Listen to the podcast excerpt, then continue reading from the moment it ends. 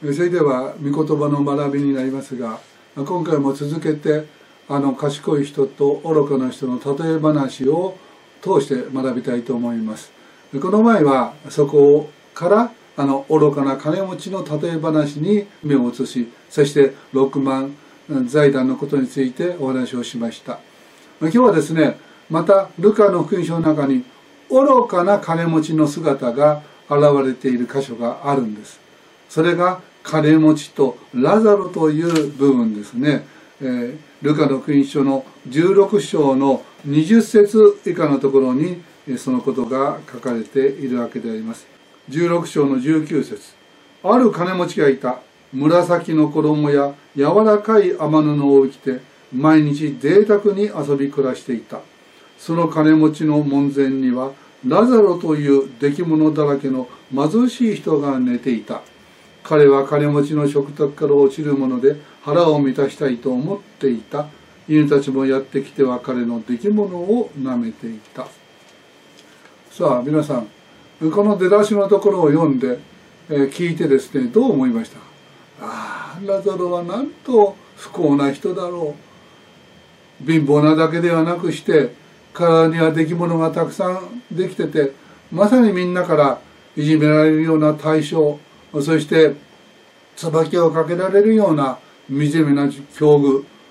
その上食べ物さえ自分自身で稼ぐことができない。だからこう儒教しているんですけども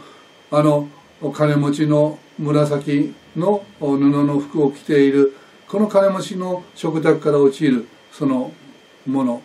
パンを食べてですねやっとく上をしよくしのぐそのような生活をしていた。ああこのラザロは本当に惨めな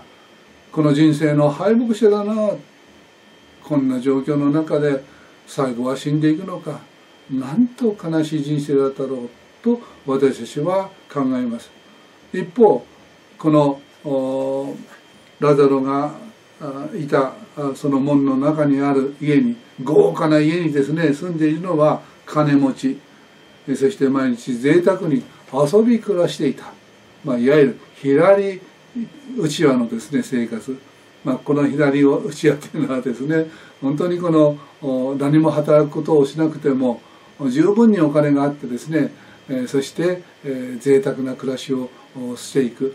そういう人のことを左うちわで生活をしているというんですね。まさにこの金持ちはそうでした。だからみんなは思う。ああいいな。ああいう生活を地上において送ったならばどんなに素晴らしいことだろう。自分にもお金があったらそんな生活ができたのに。なんで自分は貧しいんだろうそのようにして自分の境遇を嘆く人がいるかもしれません。でも皆さん地上におけるこの豊かに生活をしている人々の脚光を浴びそして自分も俺はこんなに素晴らしい人生を生きてるんだとそのように思っている人と本当に人の目から見れば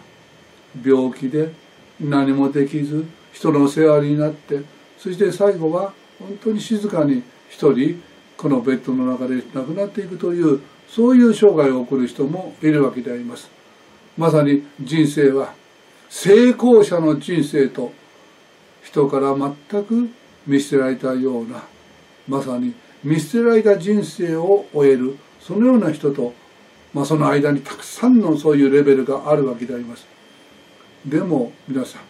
人の目の評価と神様の目の評価とは全然違うということを私たちは知らなければならないんですね。つまりこの愚かな人の建てた家そしてこの賢い人の建てた家家自体を見ると賢い人の家は本当にみすぼらしい時だってあるんですそして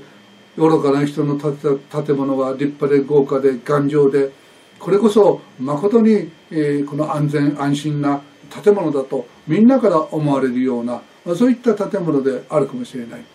でもことを決めるのは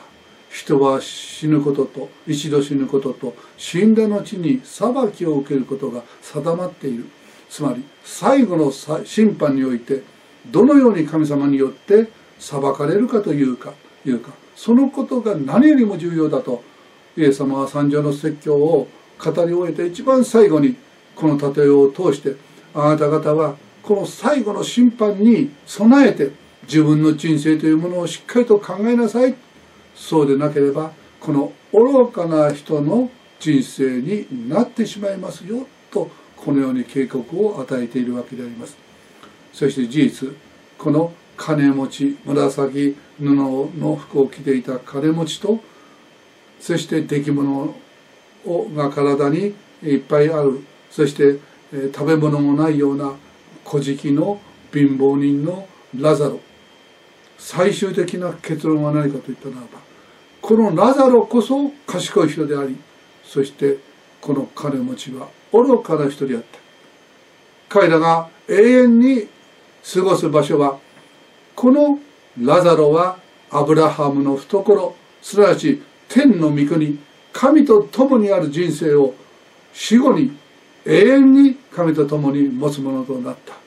一方この金持ちは永遠の地獄に苦しみの中にとどまるしかない。そういう結果をこの刈り取っていったということであります。